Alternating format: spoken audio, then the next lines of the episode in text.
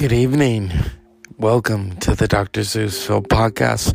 We are an hour away from May the Force be with you, or May the Fourth be with you, Star Wars.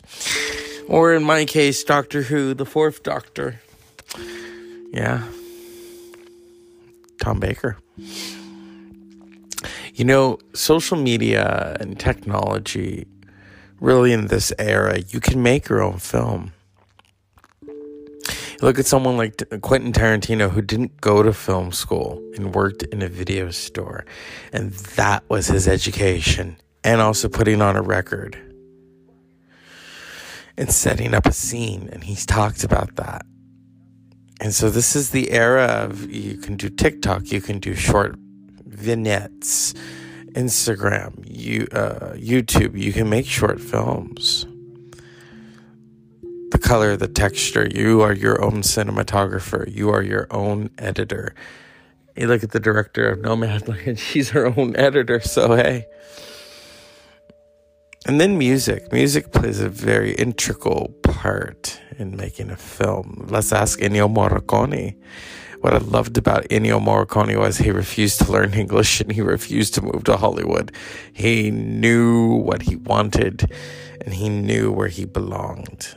And in this era, that's usually people hit it big and move. No, no, not Ennio Morricone. No, no. He, he said, No, I don't like it. I like what I do. I like where I'm at. That is the meat and potatoes of filmmaking right there. Without a score, unless you're in No Country for Old Men. Remember, there was no score. Coen Brothers you or There Will Be Blood, where Radiohead's Jonny Greenwood was doing the score of uh, There Will Be Blood. What's funny about There Will Be Blood is that title. I remember my brother and his friend wanted to go see the movie, and I had already seen the movie with my cousin, so I knew what the movie was about. And I think they assumed because of the title, it was either about boxing or something violent. And then they watched the movie and fell asleep, and I'm just sitting there laughing like. And when they awoke, they were pissed. But oh well. I got to see one of my favorites for a second time in the theater. Cinematically, There Will Be Blood is such a. It's similar to that painting, The Potato Eaters. It's very dark, it's very brooding, it's oil, it's magnified within the 20th century of industry. And that's what that film is about. Although that moment where he says bastard from a basket. Damn, it's brutal. It's a brutal film. And Daniel Day Lewis gives a performance. And I've talked about There Will Be Blood on this show before. And how Daniel Day Lewis has proved time and time again why he is so good. From Christy Brown and My Left Foot to Daniel Plainview and There Will Be Blood. And then, of course, Abraham Lincoln and Lincoln. A man who often says, I'm, I'm going on retirement. He, I think Phantom Fred for Thread, he said was his final film. So who knows? He may come out of retirement. He's done it before. Maybe he'll do, or actually, I think he did direct a film at one point. Uh, yeah great actors like that working with directors, making these very raw potato eating for potato eaters. I mean, when I when I see there will be will, there will be blood in the dark and the contrast, it makes me think of that painting, the potato eaters. I believe that's by Picasso, or The Exorcist and Magritte, the Magritte painting that inspired the look and feel of the Exorcist cover art these spooky moments. That's what film film really is painting. It's inspired by painting, the cinematography. I love how people don't know what a cinematographer is.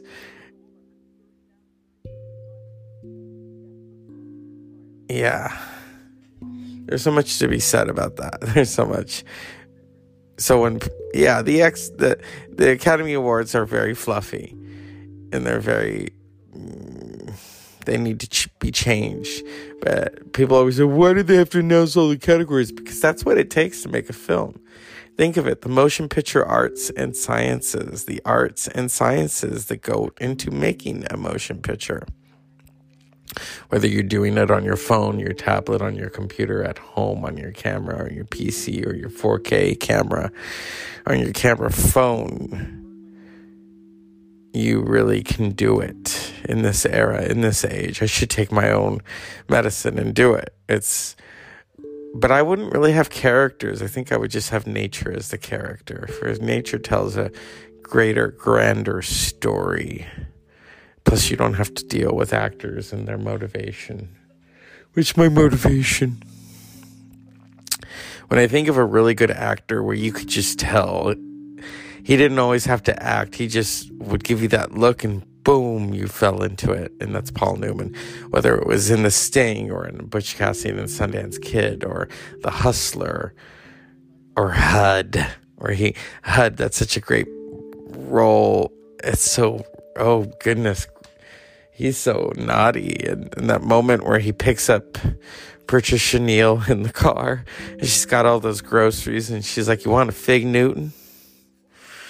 And then she says, uh, she tells him she knows who he's messing around with. And she says, I guess I wonder how most women get the time throughout the day. When I, I, I never barely get any time scrubbing the bathtub, the toilets. And Paul Newman's just, he's just driving HUD. He's just driving, driving. He's so cool and he's so sly. But the only person who can cut through that is his father, played by the late Melvyn Douglas. these films, these films have so much. Uh, so much contour, texture. They're dirty, they're naughty. And they're not naughty in a sexual way, they're dirty in a kind of landscape way. Like HUD, HUD takes place in Texas the hustler takes place all over the place. The sting is all over the place. The sting, or Chicago mainly. Butch Cassidy and the Sundance Kid is whoa. These cinematic landscapes. So that's what I thought I would talk about for tonight's podcast: is cinematic landscapes and how they film them. You know, Charlie Chaplin filmed a lot of his exterior scenes here in Northern California. Hollywood at that time was filled with like orange trees, I believe. So it wasn't the Hollywood that we know now. Filming was done in such a bare bones type of way. I mean, back then, stuntmen, some of the stuntmen died. That, you know, you think of those stunts, the early stunts of the man hanging on the clock and they're waiting down there to catch him just in case. Those those were the thunderous days. Those were the re- that was the real people. Now, oh, I'm such a great director. Okay, it is your actor hanging off of a clock. He could die at any moment, and you got to capture that shot. And the lighting has to be. You only have a chance for that lighting. You've paid how much to film it? Nosferatu, hello. F.W. Murnau. Last night we talked about Dietrich and von Sternberg. And, you know, Dietrich has. Dietrich did this. She, so she does this documentary with uh, Maximilian Schell and agrees to appear on camera. And then at the last minute says she will not do it. And so it's all audio. It's him talking to her in her apartment. And she says that a lot of the Joseph von Sternberg films were schmaltz she hates schmaltz. She hates uh, sentimental or how she gets shot and dishonored. Oh, it was schmaltz. I detest it. That's what she said. Marlene Dietrich died 29 years ago on May 6, 1992, in Paris, France, with her legend intact she refused to i think the oscars wanted to give her an honorary oscar just pull her out of retirement.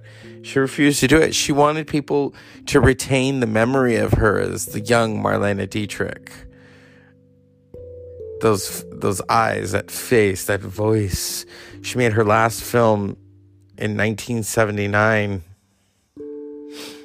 with David Bowie. Believe it was Just a Gigolo, or was that the song she sang? She was this artist born in 1901 lived a very long life, not not a grand one. That was also the thing. She knew when to stop. People that loved and cared about her wanted to go and see her. If if anything, that's what I would love to see is someone to do a documentary of Dietrich in such a raw way. And her daughter's still alive, Maria Riva. So she, they could interview Maria on that. Maria has talked extensively about her mother. I wish there was a way for me to get hold of Maria Riva, if you can hear me, just to talk about Dietrich. We've heard we've heard all about Dietrich. What do you think this era, this age would think of Dietrich? So many people have borrowed from her Madonna, Catherine Deneuve. Simone Segret. A lot of the French actresses really borrowed from Dietrich, and here Dietrich was German, but loved France. She died in France. She did so much for the USO at a time when her country that she was born into, German or Germany, they saw her as a traitor. But she said that was not the Germany that she knew. the man who really gave her this spot in in this place called film was Joseph von Sternberg. And she stood by him and many others who would have been shot and murdered by the Third Reich. There was the talk of when Hitler approached her or approached someone that knew her about appearing in his films, done by Leni Riefenstahl and she said no. And she immediately came to the US and became a, a citizen. Yeah. that's why I loved her. She was a rebel. She was a rebel. She just didn't fucking care, or did she? She really went against everything that, I mean, she didn't believe in all of that. But we will save that for another time. It is short and sweet tonight, the Dr. Zeus Film Podcast. As I say, I will leave you with that is the, the look and the feel and the contour of film, which also a lot of we pulled that from European expressionism and the the German filmmakers F.W. Murnau. In fact, it was Hitchcock who went to Germany to study expressionism in film and met his wife Alma Reville his wife and collaborator. And and I also say this with the knowledge that we are upon the 30th anniversary of U2's Achtung Baby. A lot of bands go to Germany, go to Berlin to record. There's something in that air. You know, David Bowie and Iggy Pop went there and made the albums. And the same with art. The same with art and film. It was it was a different time.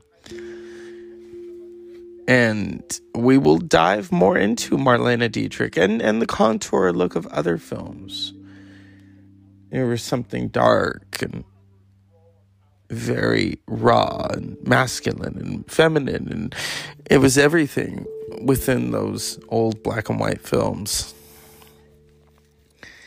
And you know, you look at Dietrich and you look at Garbo, who were all lit perfectly. That's what that's where really the motion picture arts and sciences come into the play. As always, un- unpleasant dreams.